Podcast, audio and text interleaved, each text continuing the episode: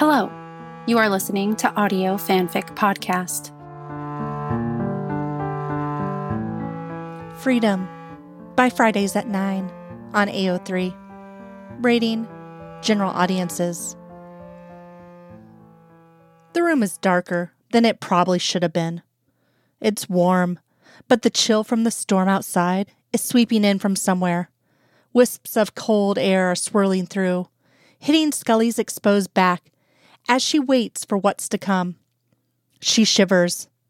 She can't believe she's sitting here in a tattoo parlor with a stranger. The art on the walls wasn't even that good, and judging by the things that were just out of the customer view, neither is the hygiene.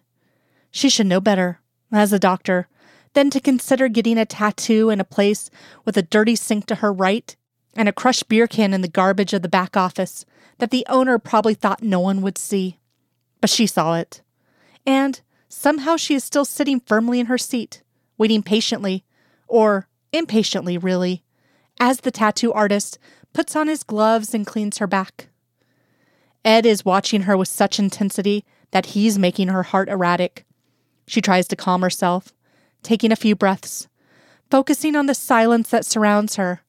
But then she looks back into his eyes, and within seconds, she can hear her pulse in her ears. Heat flushes across her cheeks. She feels on edge, like a live wire ready to shock anyone who comes near her.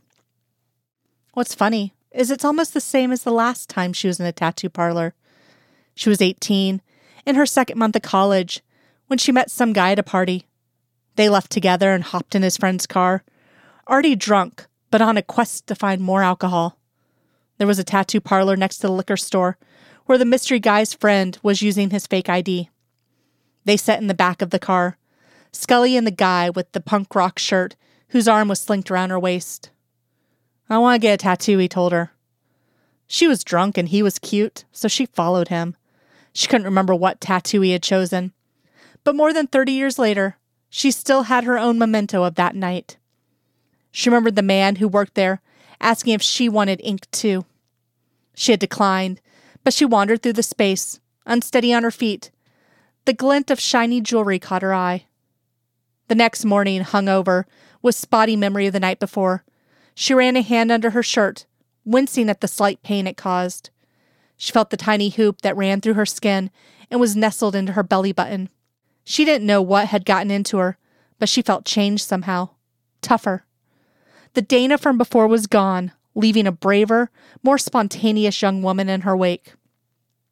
Now, as Scully hears the buzz of the needle start, her eyes find Ed's in the dark. She can't believe she's doing this, but at the same time, she's glad. She hadn't always been so buttoned up and straight laced, but she'd fallen into the habit of playing that part.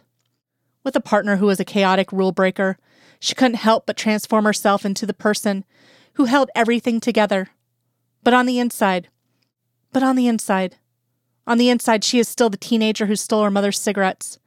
She is the young girl who dated her married professor.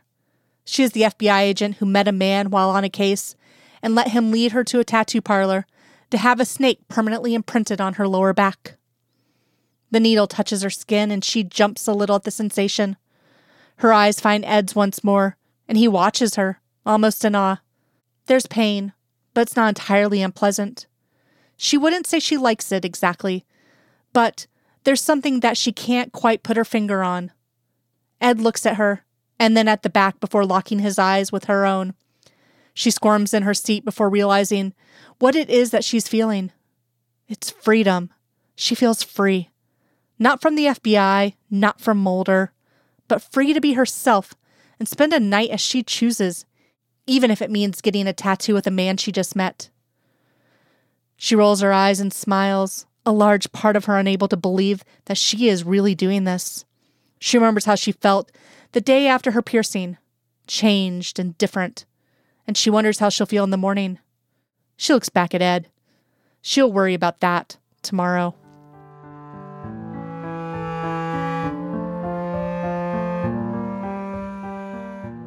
If you like this story and would like to contribute, you can do so by going to our Patreon page at www.patreon.com forward slash audio fanfic pod. As a patron, you are granted early access to one new story of your choosing per month. Thank you for listening. And remember, the stories are out there.